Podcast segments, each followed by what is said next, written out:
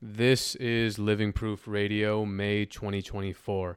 All of our full episodes are available on our Patreon with weekly drops, a Patreon only radio show, and Living Proof magazine delivered to your house every issue, as well as our entire members only library backlog. Patreon.com slash Living Proof New York. Yo, what's up, everybody? So, we're going to be on a tour this whole month just uh, driving down the East Coast, doing episodes with different guests along the way. Uh, this is the first of that tour. Enjoy. Peace.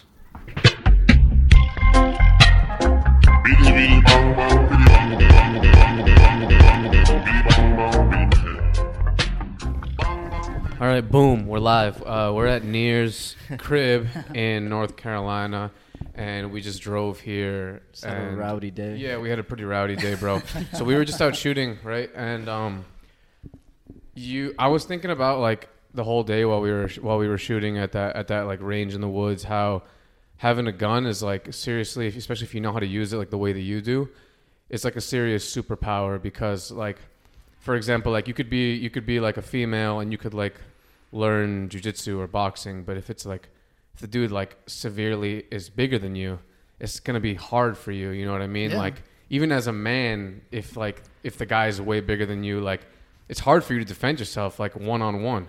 Never mind if they're more. And like we're living in this crazy world, and I think that like the ability to like know how to use this crazy tool that is like guns to be able to defend yourself, like you're essentially like as unfuckwithable as you can get without like being part of like some, you know, like I think it's that way if you want to use it that way. But Yeah. I mean, obviously, we train different things, but mhm. it's not like I'm out there shooting people, and you know that. yeah, yeah. We just it's sport shooting, and that's um. I just wanted to give you guys a taste of like what show is about. So, it's a good tool if you know how to use it. But you, like we said, man, like it's a very total tool. You, there's no turning back if you pull a gun on somebody. Yeah. And if there, if you think there is, you're a fucking idiot. So. yeah. How, how did you get into it?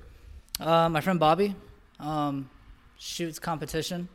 Uh, I got, like I told you guys, like when uh, the pandemic popped off, we didn't have anything. So I was like, yo, let me find a way to protect my family. And um, I was like, well, yo, I have this. Let me try to know how to use it because Bobby shot competition. He seemed pretty sick at it.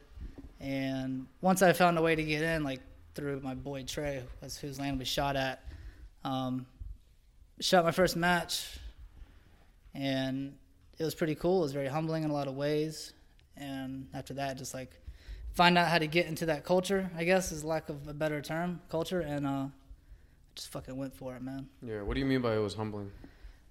I mean, you saw what it was like. You start shooting multiple shots, right? Yeah. starts going everywhere. You might not even hit the target. Yeah. And then when you're moving, like you were, not try doing that faster. No, it's. I feel like people have a misconception of guns, like they from movies, for example. Like that's what I thought personally before I went to You just run in like a this. range. Yeah, or Yeah. like you just wherever you point, like 100, percent like it'll be good. You know, like after watching Which like y'all learned, yeah. after watching uh, Harley Davidson and Marlboro Man, he's like, just squeeze, don't pull or whatever. And uh, dude, it's it's it's difficult. Like it Yeah. takes a lot of training to hit the target. Like if they're not right in front of you, it takes a lot of training. Well, like when you were shooting that steel, I mean, those 20 yards, yeah. which is a considerable distance for most people, even with a handgun with a dot on it. And you saw the difference in just yanking the trigger. And when I was like, yo, prep the trigger, You're able to bring it in and do better. So it worked out. Yeah, the AR uh, took my heart, bro. that shit is. Uh, uh, That shit was fun, man. I'm glad you guys had fun. I am. What do you think about like uh I don't know, like there's a lot of talk that people talk about like gun control and like banning guns completely. There's like the ban on assault weapons and like while we were shooting you were talking about how like a lot you go if you go to like a concealed carry uh, class or certification thing, you see a lot of people who like you think that shouldn't carry Well, because people are fucking stupid for the most Yeah. part. But no, like gun control, um, like do you think it's effective? no, it never will be. And I mean, like with mass shootings and shit, those guys allegedly get those guns legally, Mm-hmm. so it doesn't matter. Like I told you, you can go to Long Island and buy a rifle before you can buy a pistol. And um, But you can go to Long Island and buy a rifle before you can buy a pistol. for whatever reason, right? Like you don't need a purchase permit to get. I guess An the AR. idea what would, would what would their idea be? Because you can like stuff a pistol in your pocket as opposed to like a rifle. Like oh, you can put a rifle in a guitar case and you're Yeah. straight. you know what I mean? But Yeah. um, Trench coat. word right. But no, I mean gun control is just um, it's not effective in so many ways, and a lot of like right wing cats, like the dudes I shoot with, fully believe like that shit's gonna happen. I don't think it will, and they might offer buybacks, and people need money, but beyond that, there's nothing that's ever gonna happen. I think. Um, but in the concealed carry course, like I told you, like a lot of people don't know how to fight, Mhm. and they pull a gun out of fear. Pull that trigger, you can't come back from it, man. Do you think it's necessary to know how to fight if you if you're really skilled with a with a handgun? Yeah, because what if I take the gun from you and beat you over the head with it? Yeah. you know what I mean? But Mhm. yeah, totally. Do you think both are just like equally necessary? I know a lot of like of the Just having proper training for whatever you want to do or expect out of life, I think, is totally necessary. Yeah. I was reading this one book and it was talking about how like the guy said like even if you don't believe uh, in certain things, you should still know about them because since other people believe in it, then it's going to affect you. So he's talking about like racism, like he doesn't believe in it, let- let's say he doesn't believe in like the racist ideology, but he should understand it and like understand their ideology. So because since so many people do, it's going to end up affecting his life in one way or another. Or like he talks about religion and how like he doesn't believe he's not a religious guy, but he should somewhat understand what their beliefs are because so many people are religious and there's wars and shit held over this. And like, you know, shooting the gun today and shit, it's like, yeah, I should probably have like somewhat of an understanding how to work this thing because like, you know, however like unlikely or likely you think the situation is, like if someone were to toss me that shit, like I don't even know how to reload that shit, bro. Like, Yeah, we didn't do that today, did we? like You didn't know about slide e- lock, and you're even, like, why is there one in the chamber yeah, already? Like anything at all, like Getting it's a bullet backwards. yeah, Yeah, it's mean, like it's a- all good. it's like I don't know. Yeah, you loaded the bullets backwards too. That was cool. dude it's it's like if this was like filled with liquid and and i was thirsty and someone gave me this and i don't know how to open this can Yeah, it's pretty pathetic you know what i mean yeah, and I mean, it, it might be worth it to research other, you know, things in this world, but I mean, a little bit of training you guys took today, you guys took to it very well, in my opinion. So we had fun. no yeah it was, it was really cool and like eye-opening what do you think in terms of like uh what you were saying like what is like the use of guns done for you in your life you like you were saying like how it's like that's part of your release when you go yeah, it's my it's a disconnect alone. from my day to day. I mean, going to matches because I'll shoot just about every weekend. Um, you know, you meet some cool people, and you make friends with some people, and um, it's fun. You go out there like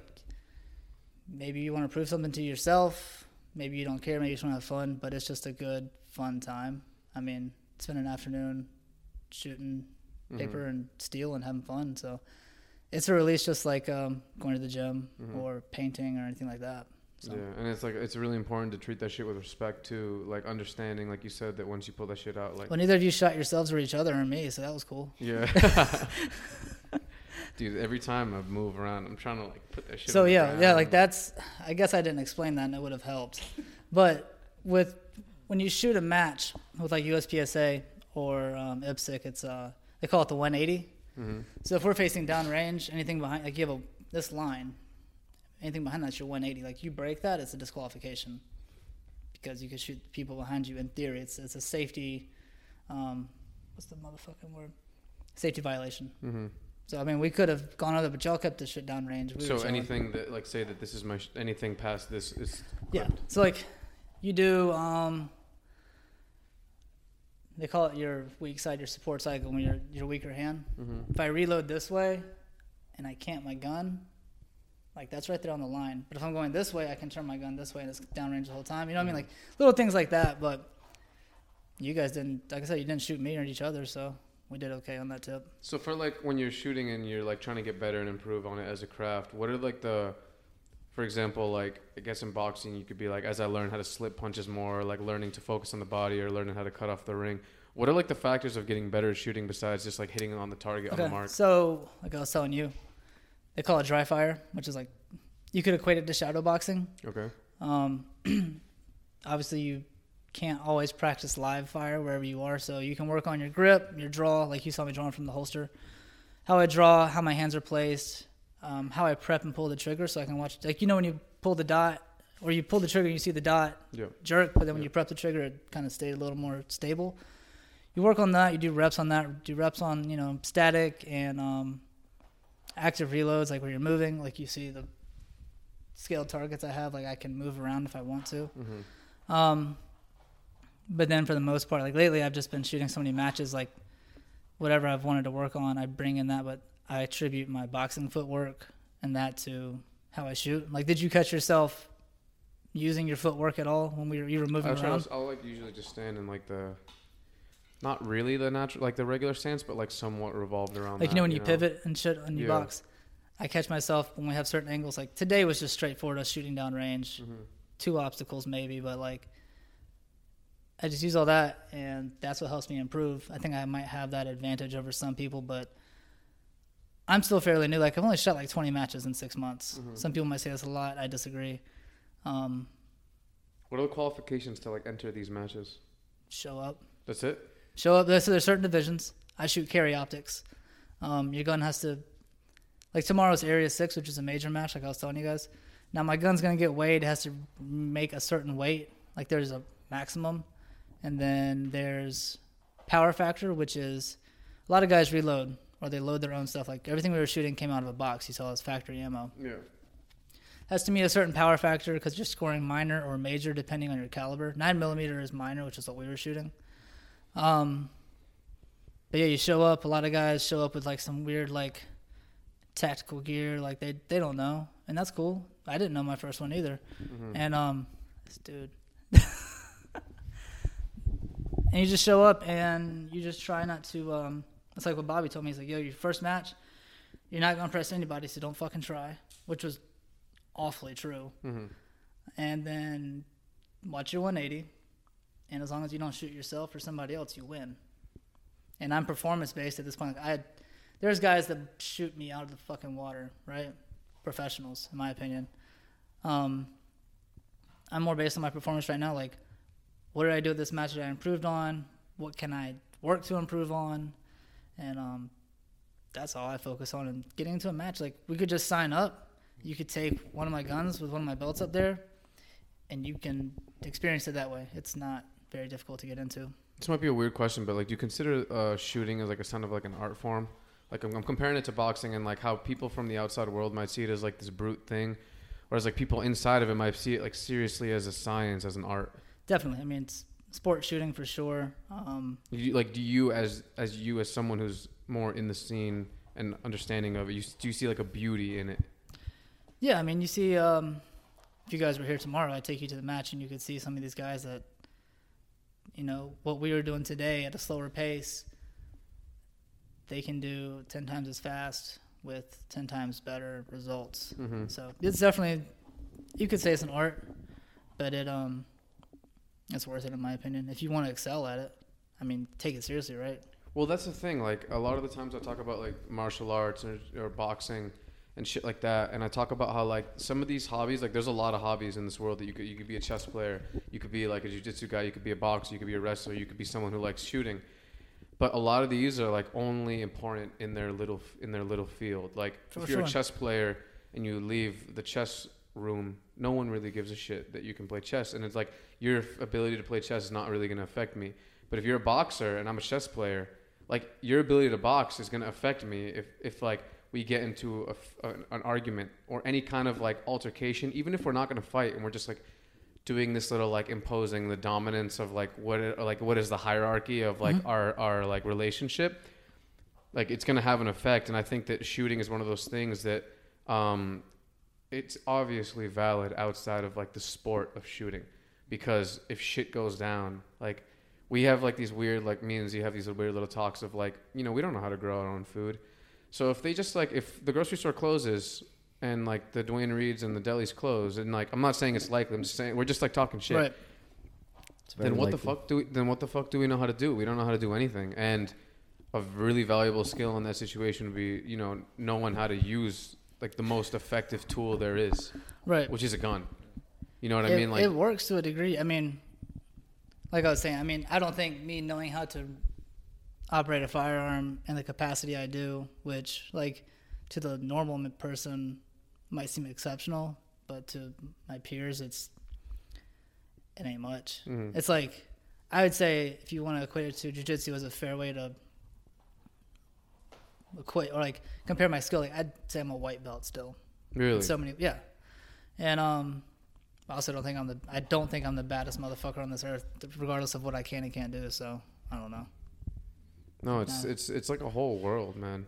It's It a whole is. It's- world. I mean, and, it's like, its own subculture, like anything else that we're into. So I compare it to like, it- it's in the category of self defense in general. Like, I think anybody that wants to like protect their family or you know take a stand, especially the course this world is going, and you know it's like unsure, uncertain. Like uh, you know, like crime is going up and shit like that, like poverty. I think um, people should just keep learning martial arts and like what you said. If someone has a gun, I think it should be mandatory for them to do what you do, like go to the range and constantly have like a personal relationship with that tool because it's a huge responsibility to own something like that. And I think to stay on point will just like I mean, like you learned today, sword, like yeah. you learned how to make a gun. You know how to make a gun go bang, right? Mm. And then you learn how to make you learn how to control it and do a little bit more. Like you were doing transitions, you were moving, and you were like, okay, this is how I can control it. I mean, just knowing how to use what's in front of you is is important. I feel in life. So I mean, you went like I said, you could you know how to take a gun and make it go bang, but now you know a little bit more than you did. So it is important for sure. Um, but In terms of like the concealed carry shit, and I know you have the permit to conceal carry, but you typically don't on a daily basis. So what is the like what is the ideology behind that? Like for example, most people you would think you worked hard to get this concealed carry permit, so now I'm going to concealed carry all the time. all the time. That's that's what, that's what my thought would be. You know what I mean? But then you have it and you don't. Uh, Well, mainly I got it so I could buy more guns because I need a pistol purchase permit and I could just get one whenever the fuck I want. But the second thing is like in North Carolina and probably in, in most states, I'm not too familiar. You can open carry, like I can walk around with it on my hip. But you know, like we talk, like I wouldn't want to play myself out that way, and I don't. I don't conceal carry because I just, I mean, I'm at the gym and some other shit. Like, I like to think I'd avoid most shitty situations. Like we were talking about, like, yo, if it gets crazy, like, I'll just go the other way. Mhm. If that makes me sound like a bitch, I don't give a fuck. But like, why would I, if I can avoid the situation, avoid it? Mhm. Especially if you have a gun. If the other dude has a gun, like, yeah, nah, I've had a gun in my face. That shit sucked. And I wanted to go the other way. And like, if I'd had a gun in that moment, would it have mattered? I don't know. But I've had one in my face, and that shit sucked. But if he, if he knew you had a gun in that moment, then it also would have changed the course of shit. Maybe, maybe not. If he knows it's on your hip, You saw that thing I posted. What's he gonna do? Just you saw that thing. That, you saw that thing I posted the other day where that dude was talking about you move your head, and by the time you move your head, the guy is- pulls the trigger. Like that's Yo. how you like. That's science of getting fucking shot. It's like those uh, McDojo shits, dude. I've seen some where Yeah. they do some things to like unarm a gunman. You know what you do? You give the gunman what he wants. That's what you do. I mean, I gave that dude twelve bucks that time he put one in my face. Like That's all I had, and he was like, "Nah." And I was like, "That's all I got, bro." the thing is with the open carry, like if it's on your hip, let's say that I rob you for your twelve dollars. Well, now I'm not just gonna walk away because like you, I know you. Like, how am I gonna like exit this situation? I need to exit with extreme caution. And like any sudden movements, I'm shooting you because I know that you have some shit on your hip. Whereas, as opposed to if you, if I don't know you, if I don't know you have anything, well then I'm like, oh, it's just like a defenseless civilian. I leave now. You the know what only I mean? thing that would make sense is like if he doesn't want to kill you, take your gun from you. You know. oh, what I that's mean? right. Like, give me that shit. But give me that shit. That means like you get. No, it's a re- it's a weird Yeah, situation. like, it's like yo, to- like no, it's a give it to me, terrible but don't move. But give it to me, but like, slow down. But give it to me, like yo, chill. Like No, I mean, yeah, that's uh, I just try to. You don't know what life's gonna throw at you, but I do my best to avoid those situations. So Yeah. What do you think about like all the fuck, especially re- like very recently? It's been like mad mass shootings on like uh all over the news. Like I saw there was like was it five and It was like three and one. uh, Three so- in a thing, that. like- they're trying to get rid of guns in the city. that should be happening a lot. I don't know. yeah, it, it happens a lot, dude. And like People are gonna do what they want to do. yeah, You know. you were saying that most of these guns are acquired legally. Really? Yeah, I mean, it was in Colorado or some shit. Yeah, like a lot of dudes just you can go buy a gun legally. I don't know if that's an attempt to be like we shouldn't be able to get it so easily, but like I told you, you got to pass a background check, Mm-hmm. Um, and that can take some time, a couple of days, you know, at the most. But So what exactly is like the back? Like for example, for you to get one, what did you have to go through? um, well, I don't have. It's like when you when I purchase a firearm like a pistol, you fill out a form, and it's almost like on an honor system. Like, are you a fugitive from justice? Are you addicted to marijuana? Like goofy shit like that, and you just check yes or no. Like these dudes don't. They just look at your shit. They look at the paperwork. They let it go. It's pretty simple to. If you or if I just wanted to buy a gun and give it to my boy, they can't have a gun. It's not terribly hard. Like I don't know what they what checks they go through. Like unless it's for a rifle and they, you can flag as a felon. Who knows? But Wait, so for a rifle, you can flag as a felon. I'm assuming. I mean, they run it through a computer. Like Yeah. I've never. I bought. I got something last week, and they just looked at my paperwork, made sure it checked out on my ID, and that was it. Really, dude. That's really that might scare. I don't know if that's gonna scare some people, but I doubt it will. Well, it's not scaring me. It's more It's so like sh- world. it's shocking Yeah. because uh, like, you just pretty much made it sound like you check the box you feel like checking, and you know which one not to check if you want it. You know what I mean? Like that's that's what it sounds like. I guess. And like, what is the like? My question is, but like, they you have to also supply like my concealed carry is my pistol purchase permit, right? You have to get one from the county, and they run a background check on you. So in theory, when you are going to purchase that firearm, you have passed all, you know, legal and um, mm-hmm.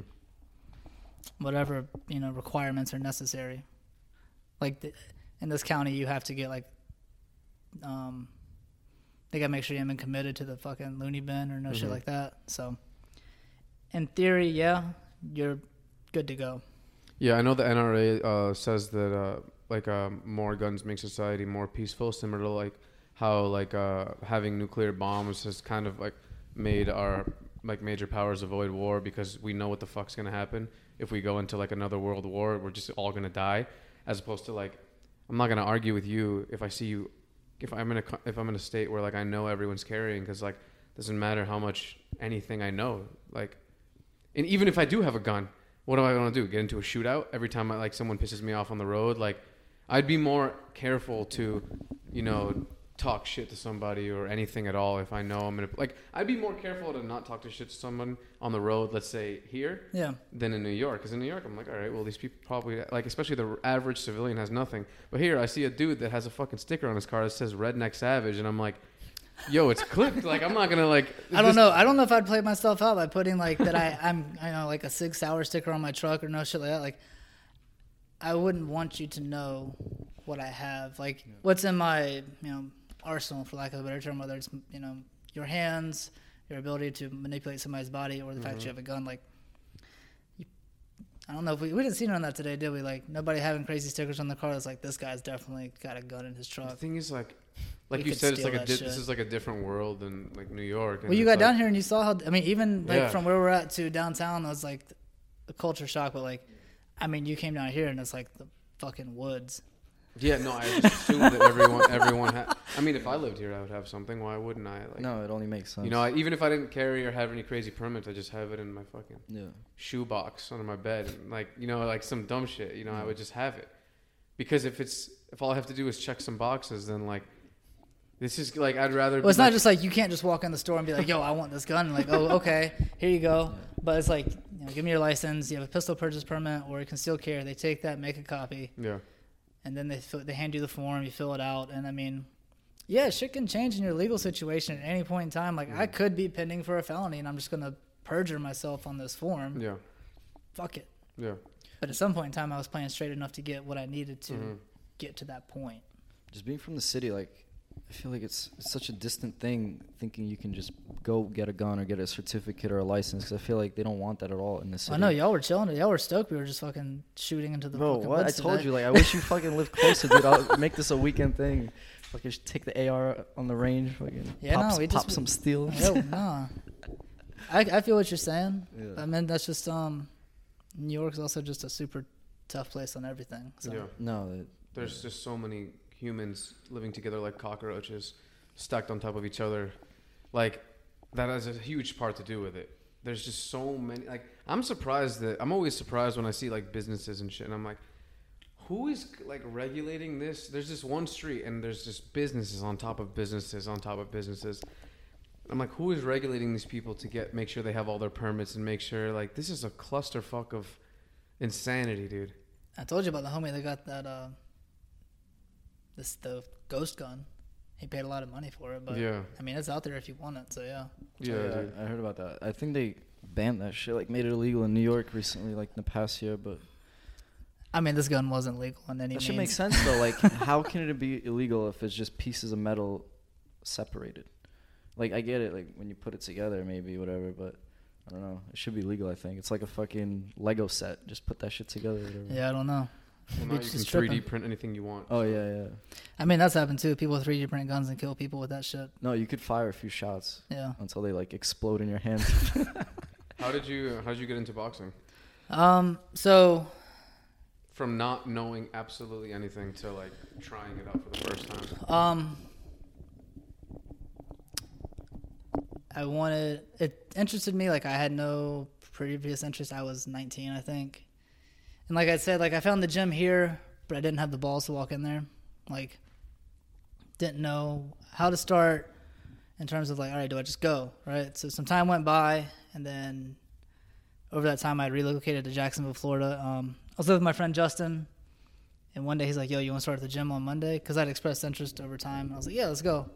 And I went to Bulldog Boxing in Jacksonville, and just got thrown into the fucking fire, and that was it. I mean, it was um, like I told you, like they were just kind of like, "Yo, do whatever Justin does," and Justin has a lot of experience, and told you like I didn't learn some things that I should have learned in the beginning, hmm and um, got into it and stayed with it, man. I think it's so hard in the beginning to know if your trainer is valid or not because you don't know anything. So they just do a couple one two on the pads and you think I didn't even do, dude. I didn't do mitts for a long time. Like in Florida, I never hit mitts. It was always So what'd you do your first day when you walked in? um, ran two miles, which sucked at that time because I wasn't expecting that. hmm Uh, jump rope for three rounds.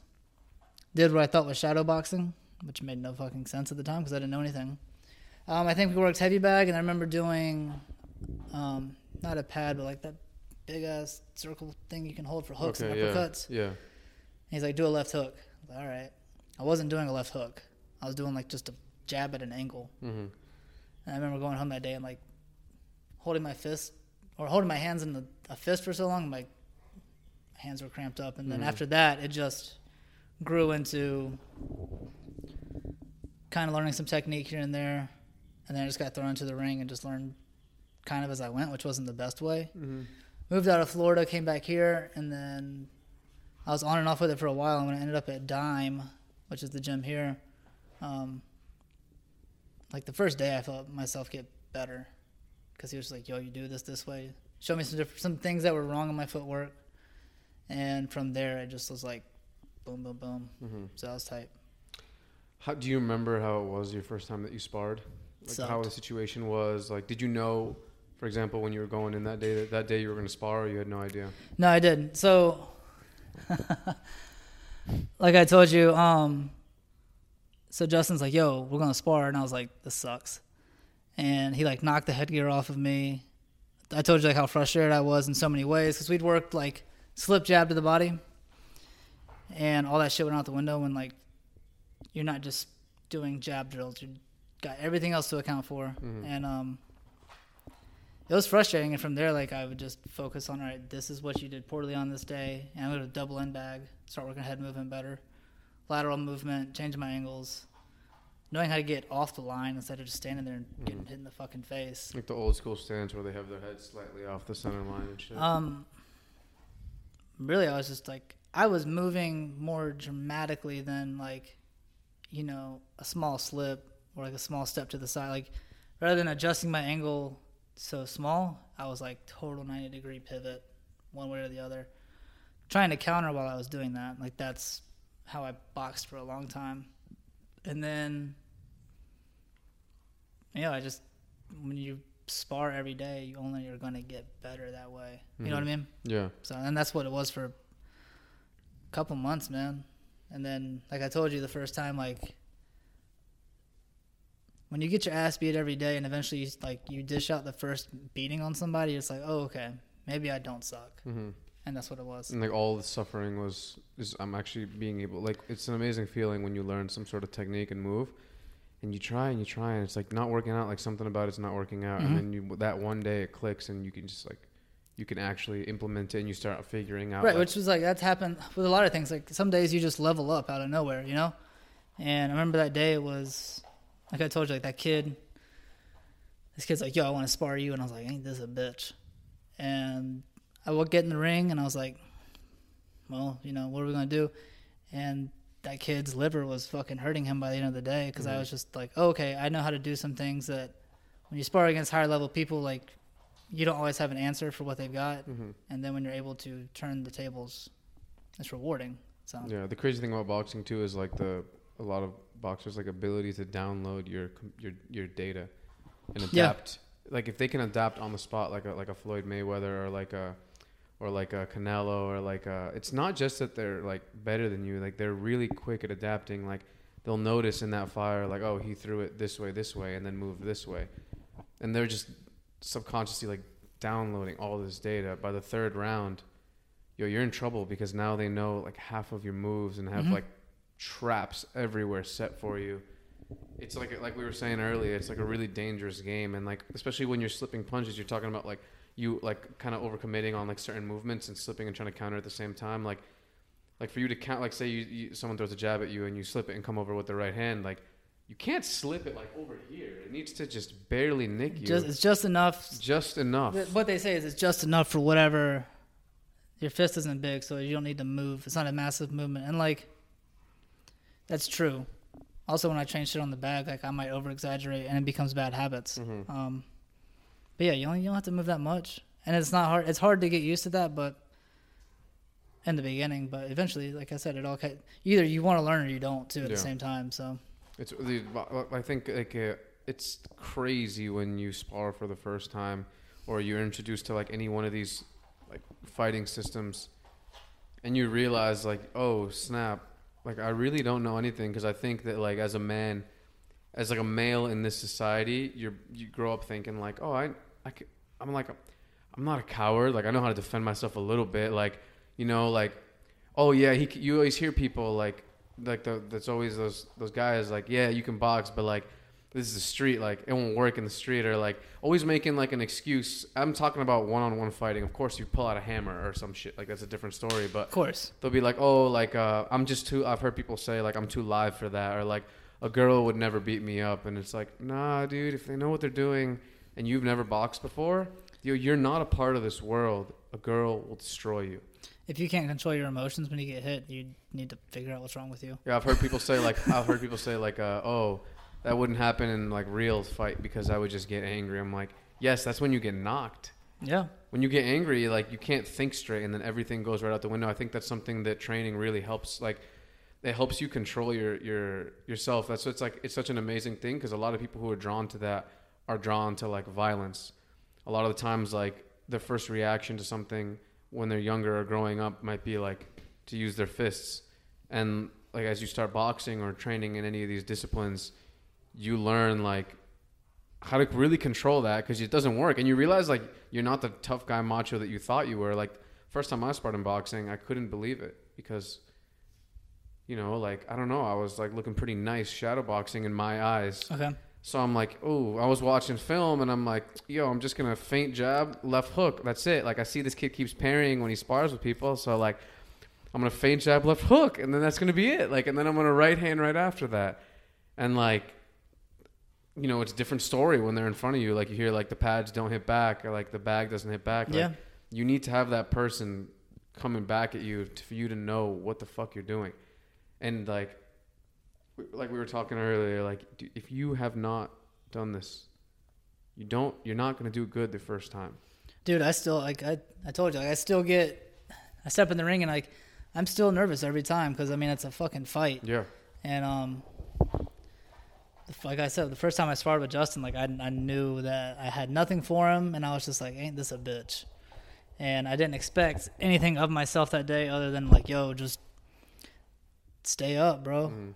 and it was pretty frustrating like i said and then but as time's gone on and i've learned and grown it um it's not so it's not as nerve wracking anymore. Like when i sparred um that chick i told you about that won nationals like i know i didn't have much for her Mhm. i tried as much as i could but then like my coach was like yo i feel like you're pulling back and i was like I mean, it's kind of weird to punch a girl in the face Yeah. still. And he's like, nah, fuck that shit. Like, go for it. And I was like, damn, ain't this a bitch? so, I the way I see like sparring and rolling, for example, like in jujitsu, like it's more like a personal, like mental battle. You like mature and you discover a part of yourself that I think it's hard to um, discover through just regular everyday, you know, well, routines. in yo, a yeah, like we said, like, yo, if you want to get, if you want to box and like you're accepting that you're going to get punched in the Mm. face and the body and like you are probably going to get outclassed, Embarrassed. be ready for that, It's man. Be yeah. ready for that shit. And, um, some days are going to suck and some aren't. And let's just be ready for that yeah, shit. or like when like And then, like you're saying, yo, the mental game, like Mhm. Knowing, like, yo, if you're outclassed, or like I shared that video where I got the shit knocked out of me and I, I couldn't breathe and I had to keep moving forward because if we were in a fight, like if it was like, you know, a fight, amateur fight, or whatever, or even in the streets, like if a dude knocks the wind out of you on the street, that would suck. Mhm. But in the ring, like, what are you gonna do? Stop? Because Yeah. if it's a fight, like an actual fight where it counts, like that dude's gonna take everything at that point. So the mental battle, the mental game is the biggest thing. Um, your skills do matter, obviously, but if you are weak in the head, you're just gonna fold. I think that part, like you just said, you, you keep pushing forward even though you feel like you want to fucking stop. You know, I think you can apply that to other parts of your life. Yep. You know, like what, even when you're in like a stressful situation at work or like in a relationship or something, like you feel cornered in, but you know you have to keep pushing. And like I feel like when you're in the fucking like guillotine, you're trying to rip out of it. Like yeah, it's easy to tap. You know, it'll be over, but why not fight through it? It's like this conditioning. Um, I think you could break into to like yeah, apply it, like I said, to other parts of your life. till you break your neck. Whatever. I feel you though. I feel you though. Um, nah, totally. And um, it's just knowing how to, like that. That was something like as I've grown older, I focus more on the mental, and um, that can fuck your opponent up, man. Like you take a good shot from them and it doesn't stop you. No. That can that can yo, yeah. they could be like, oh shit. It's like if it like for example, I was actually just about to ask you because you're talking about getting nervous before you get into the ring, and it's like, do you still get nervous if if you know you're better than them? And I guess that like if you do, it's just gonna be you're gonna be even more nervous if you know they're like a Micky Ward, like. Like it Yo, doesn't even if really it's matter like- if they're if you're better than them. Like they're going to make your life hell. Even if it's somebody who is their first or fifth or whatever time getting in the ring, like they might have something for me that I'm not, I wasn't anticipating, and I'd be a, I'm not stupid, Yeah. so like, it's like I said, it's a fight. Like I'd be a fool to be like, well, I'm gonna do this because I've been in the ring with people that are better than me, and maybe I caught them with something that like they weren't expecting, hmm and you can always read your opponent's face, and they're like, they're confused, they might get mad, so there's no yeah you get against a you know a fuck i'm blanking right now but a skilled boxer right Yeah, i don't know man i just hope to survive that three fucking minutes yeah. A lot of it's mean? like imposing your will on the dude. You know, like Definitely. dictating the pace of the match and like showing that you're not just gonna like let this person walk all over you. Essentially, even if they're drastically better than you, showing your game. You know. so yeah for a long time the way i boxed was i stayed moving like lateral movement and what i realized was i stayed moving because i didn't think i had an answer for everything that came my way Mhm. as I was able to stay in the pocket more, I was more confident in what I was able to answer with. Mhm. You know what I mean? So when you're outclassed and outmatched, it takes a lot of balls to just stand there in the pocket Of and just be ready. And like, I'm not a we're like you and I aren't big, Mhm. and like a big dude can rock the fuck out of us. Even if we deflect the punch right, No, block it, whatever. yeah. Like you can still get rocked and it sucks. But like you're saying, you have to be willing to keep going. And um, come here, come here. I thought you want to be part of the party, man.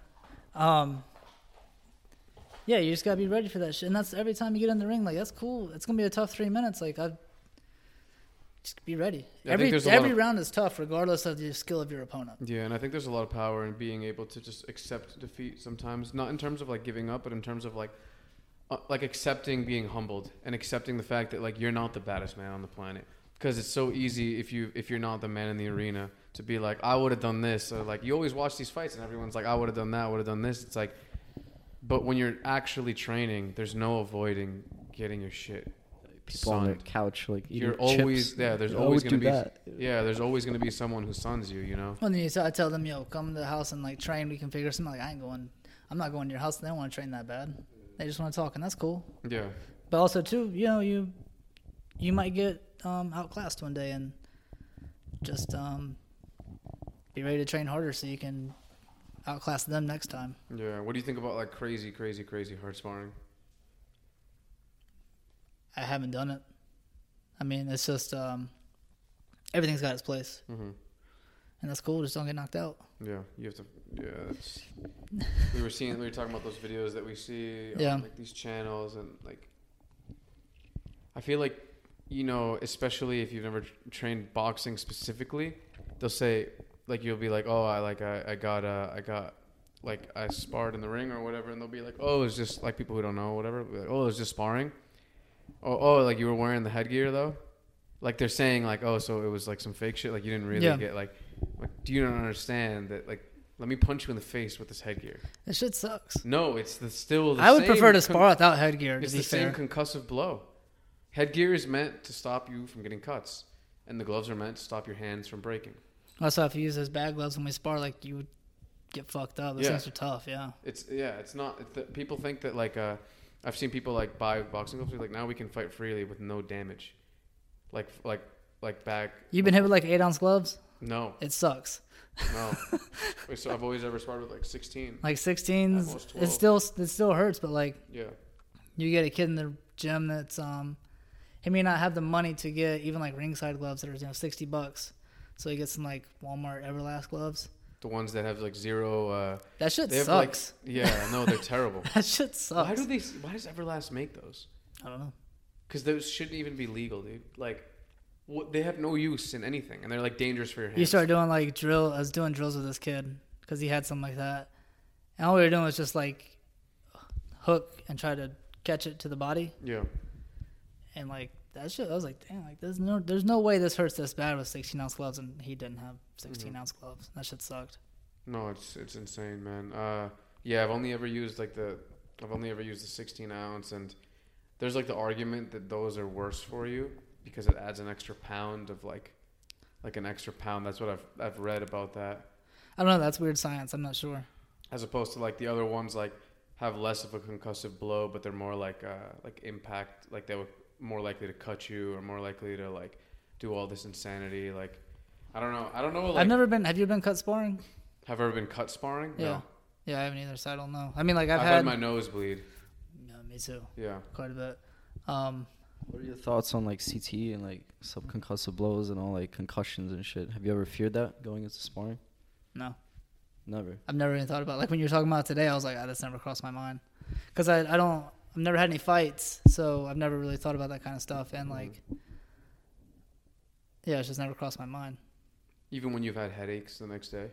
Yeah, I was just like, oh, maybe my head goes too tight. Like my dumb ass just thinks like, oh shit, like maybe I did, maybe I didn't get hit that hard, but maybe I did. Yeah. I mean, those subconcussive blows add up. Uh, I read somewhere that like uh, the most like the best defensive fighters in a 12 round fight get hit like 20 to 40 times. Obviously, they're not clean. Like Mayweather's been hit clean like what three times? I don't know. I mean, so 20 to 40 times. More times than people get punched in the face their whole life in a 36 minute time frame. of course, That's insane. sometimes you get punched twenty to forty times in three minutes. Yes. Yeah. Yeah. Exactly. Um, I don't know. I mean, I've been rocked pretty good at shows, hmm but like never at the gym where I was like, oh shit, like I need a second. Yeah. So I don't know. Maybe I'm not getting hit hard enough. I don't know. So you've never had any like gym wars like that? No. Because I've had some gym wars and I get so. I've been punched in the, like this kid punched me in the nose. I remember just feeling like my nose like crunch. I'm like, oh shit, I'm about to start. This is about to start bleeding, Yeah. and it did. And I just remember I kept going because like I, I can't really stop. Exactly. Yeah. And um, yeah, I don't know. I just kept going. I didn't get mad. I just felt bad that like my he- I was hitting him with my bloody gloves. Yeah. like, I felt, like sorry, dude. So How did you How did you get into graff?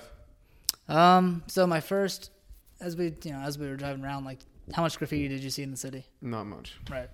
So there's never been much in terms of an active scene. A lot of stuff that has had any significant impact in terms of history has come from a majority of out of towners. Um, I'd say that's like, you know, 2000s is what I'm referencing for that. Or people are transplants. And then I'd say late 2000s is when a lot of locals really started hitting up. Local, like a lot, meaning like there were a handful of kids that were active. Okay. Um, so that leads to this was like 03, freshman year of high school.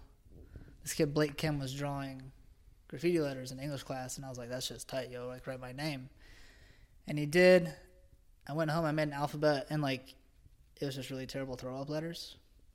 And after that, I was doing just like really bad graffiti on my school projects. Um, catch tags here and then while we were skating through the city, but never actively started until like end of high school. So like I guess late to the game. Mm-hmm. And um, I met some people, and we all had different ideas of what we wanted to do for graffiti. Because like internet was around 09, let's say that we were really going for it. And I just caught myself like painting a lot by myself. I met my friend Obso, who really helped bring me to a couple levels up. And that was just kind of like my road dog in Charlotte. So What do you think attracted you to it? Because I know you like it could be seen as know. like an antisocial behavior, and you have that shit. I, I mean, I am like, it's possible. I'm just like, a d it's fun to do in the sense of, fuck, I don't know what sense. It's just fun for me to do. Um, and as time's going on, I feel almost required to do it at times. You know what I mean? Like, I may not be as active right now, but like, I don't want to fall off. Yeah. And some people may still think they matter when they don't paint after 10 years, but you know, whatever. Like, how were you as as a freshman in high school? I was a Like- nerdy ass skater kid, man. You you were like a, you were a skater kid. Yeah. And we were out like, you know, just skating, having fun and like since um there wasn't much graff in the city, there wasn't much to be like, yo, there's that fill in there, there's Mhm. this, there's that. However, as I got into like hardcore and stuff, I still didn't see like nobody was really painting. Nobody was ever like, I'm actually gonna go dedicate my night to painting, like whatever. Mhm. So all that was stuff I just kind of discovered on my own. So. you're just mainly seeing freight graff, right? Um, I mean, that's very popular in this area. Um, a lot of people do paint freights. I mean, you know, walk the yard and all that shit. But I've always just enjoyed painting streets, even if it doesn't last. What's the deal with like uh, the law and graff out here? For example, I know in New York, a lot of people get caught, and more or less nothing happens. Um, knock on wood. I uh, my experience has been very easy. Like, you know, I- I've definitely been caught a few times, but they've never like kicked in my door. Mm-hmm. Um, and I don't know who's been caught in recent years that would make any sort of like real case against. Like, I've heard when some people got pulled downtown, they happened upon a picture of my graff in a book, and police were like, "Yeah, we know your boy. Don't worry about it." Which is fair. I mean, I've been fucking caught for it, so Mhm. I'm not even surprised. So what happened when you did get caught for it? Uh, as a first offense, they make you take this like group therapy class. Yeah. and um go to it's two times a week for three weeks and then you get your case dismissed so it's like It's like a joke. yes they want to figure Dude, out that they want to figure out why you com- what led you to commit the crime you committed Mhm. which is a low level misdemeanor because like if you have an assault charge or some shit you can't do that so if you're you know they want to have you address family trauma or any sort of would have had you like They want to pin it to some like underlying psychological. For sure. illness. And maybe it works for some people. It's just I was aware of what I was doing Yeah. every time I've like done it, you know, so hmm hey, what are you doing? Yeah, I think that like they want to pin it to some underlying psychological illness, but at the same time, it's like some people just like you're young and you're playing Tony Hawk's Pro Skater 2 and you think it's cool to write spat on the wall. You know what I mean? Like, Some people just want to you just want to be a kid sometimes. Yeah, Sometimes you just want to be a badass adult. I don't know. yeah, So I don't know. yeah. So, and then your only arrest for the graff has been in North Carolina. Um, yeah, I've had interactions elsewhere and it um I didn't go to jail. We were able to like we were detained and we were let go. Um, I've been fortunate in that regard. Yeah. From all the places you've painted, like what place would you say was your favorite in terms of like the vibe, like the spots, like maybe a night out? Like where would you say you would go? Painting Miami with Colt and twice. Miami. Yeah, with Colt 45 and twice. Like that was like a no like graff highlight was we were bombing and I just felt fucking invisible painting. Like stupid hot fill-ins. No chill, like perfect. You know what I mean? Yeah, there are there are those like nostalgic nights where it's just everything goes perfect. It's like one in the books. You know? Yeah, and then those just with those two, I was like, this is how I want every night to be. You know what I mean? So How'd you come up with Neir? it comes from my legal name. Oh, word. Yeah. you, you, you never wrote anything else? Um, yeah, but it was kind of goofy, and then I uh, I settled on that, and it has no real meaning other than like it's a play on my name, Mhm. and um, that's about it. Yeah. Like your style of graff, it's like a like the first time I saw you up uh, was like in New York, and I was like seeing those stickers. I was like seeing the throw ups that you were doing downtown and stuff, and I just had like no idea where you were from, but I just I knew that you weren't from New York because like if someone just arrives in their art, they automatically have style. Then like you would have seen them coming up in New York, like Right. sucking and then getting better progressively, as opposed to just like, oh wow, there's this fill here and like it's already good and it's already like has these crews. So you know what I mean? Like well, for one, thank you for saying my graff's good, but yeah, like what do you think was the influence on your styles as as from when you started like doing that alphabet in that book to now? um, a majority of East Coast graffiti, like like I said, I think that you could just call the graffiti I do just East Coast Mhm. for the most part. Um, you know, New York style. I don't know. I think if you, I would like to think you look at my graffiti as like that kid's from the East Coast at Mhm. least. So that'd be it. Yeah, like the R with the, you know the. oh, you like yeah? Okay. yeah, yeah, yeah, yeah. like, I feel like that stands out a Yeah, and lot. the fucking when you do the nearism with the fucking the exclamation Yeah, point, there's like a like the arrows, a certain like kick to like a East Coast like New York style. I would say. It's say. a bit like violent. yeah, like uh, your, your tag is like a sh- that has like sh- very sharp edges. Mhm. You know what I, I mean? I get the most direct influence on my hand style is my friend Soul from Miami. Um, he helped me loosen up a lot with what I was doing, but like I gave you some of his stickers. Like his hand styles are very Mhm, just obnoxiously crazy. Mhm. But I mean, I appreciate the props. Thank you. But I mean, yeah, I like Miami graffiti is a strong influence to a degree. Um, I think a lot of dudes on there have really great hand styles. Why Miami? Why did Miami come into Um, play? I feel like that's such a not common place for people to say that they had an influence on their style. Like we recently had uh, someone on the shows from Miami, and uh, like he was talking about that. But other than that, I haven't heard anyone like saying. I'm granted we've interviewed a lot of like uh, New York writers, but I don't. I mean, so in Charlotte, like I said, I was like, "Yo, what do you what do you think of when you think Northern Carolina graffiti?" Fucking nothing, probably, Yeah. right? And which is cool, but um, I've been fortunate to meet people, be influenced by certain people directly and indirectly. A lot of them just happen to come from Florida. really, That's just how it works. So yeah. yeah. And honestly, I know very very little about the Florida graffiti scene. I honestly would assume that there's like not much. And- Wait till you get to Miami. oh yeah. Yeah, I mean, I know like they have like my boy Twice is everywhere. Really. yeah, No, I'm wait to see that yeah, shit. I'm hyped to see it, man. yeah. My boy Yeah, Twice like- is everywhere. Yeah, I'm always interested to hear like how people have had their little like starts in graff, cause it's always like kind of like I don't know. It's like it's like they had it's like similar but different. You know what I mean? Like Sure. like a, a lot of the old school writers, you hear them say like life was hell. I just picked up a can and started getting busy, or like uh, instead of uh, doing this and doing that and like all these other like elements of crime, I just like did this, which is essentially like a way softer, milder version of crime. Do you think that had any like play in your life or not really? No. Not at all. If it did, it's subconscious, but I doubt it. hmm So, yeah. Yeah, I don't know. Like for me, it wasn't definitely like wasn't. I don't think it was at all either.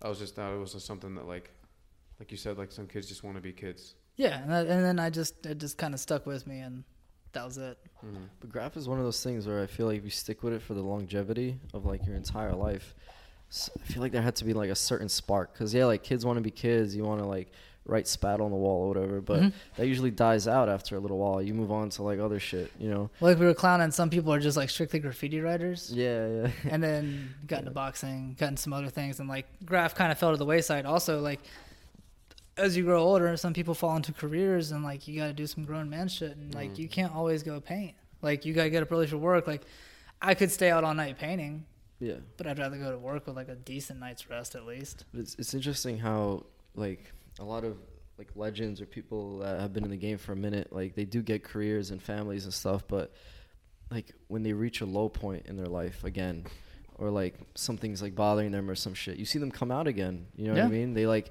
fall back on graff to like For some people, it is therapeutic. escape that like uh, systematic. Um, Some of my friends have been like, "Oh, I took a lot of anger out on that feeling," and to me, I'm just like, "What are you talking about?" Like, I don't equate my emotions to my graffiti in any way, shape, or form. Because like, when we were out today, like I, we, I knew what we were doing, so I was like, "Oh, I'm mad. Let me just be reckless as fuck." It's not my style, man. It's just Mhm. not in who I am emotionally or whatever. So. What about as opposed to like shooting and boxing? Do you think those have more of an, an effect on like your peace of mind? Um, I mean, when I know I shoot terrible at a match, like I just go home and I'm just bummed because I can't just be like, oh, let me let me shot like you know you have a bad day at the gym, let me go home and work that drill over at home, or whatever. Like I can't just go in my backyard. I mean, I can go in my backyard and just pop shots, but the cops are gonna fucking come. Yeah. Um, boxing just clears my mental, like Completely. that. Then that's like it's just that's good therapy for me. Yeah.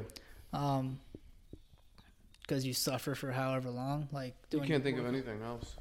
right you i mean you have, like what are you gonna do like sit there and trip about whatever or like you can go there like, okay and you can check out mentally for an hour of the rest of your life that's what i do at least and you come back and like you feel like you accomplished something and some at some point you have like when you go to the gym you're gonna have a tough day and you're gonna walk out feeling like you did something Mhm.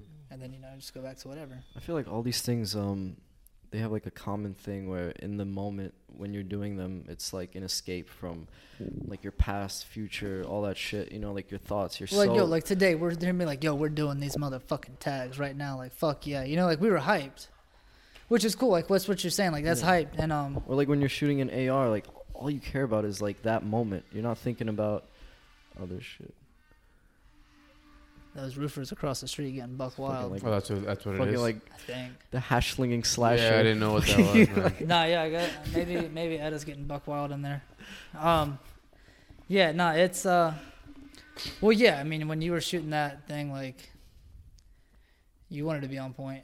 You can't sit there and be. That's all I'm you thinking you about, could be yeah. slipping and just like blank, but that's super dangerous for however many reasons. So Yeah, honestly, man, I want to say thank you for like all your hospitality when you came out here. Like, you showed us a really, really, really good time, and just like, I'm glad you had fun. no, it was amazing. and I don't know how my North Carolina experience would have been like, you know, if we didn't have like you to help us out and oh, shit. So I I'm sure you could have found somebody, but I'm glad I was able to be the ambassador. yeah, man. Like, I want to thank you and like, thank you for coming on the show and like. Of like course, bro. Of giving us this opportunity and shit, bro. Of course. Yeah, dude. Thank you. Honestly, it was a fucking sick ass Yeah. day. I'm glad yeah. you Yo, this guys day enjoyed has- it. This No, it was has a very rowdy day. This day has felt like it lasted a month, bro. Yeah.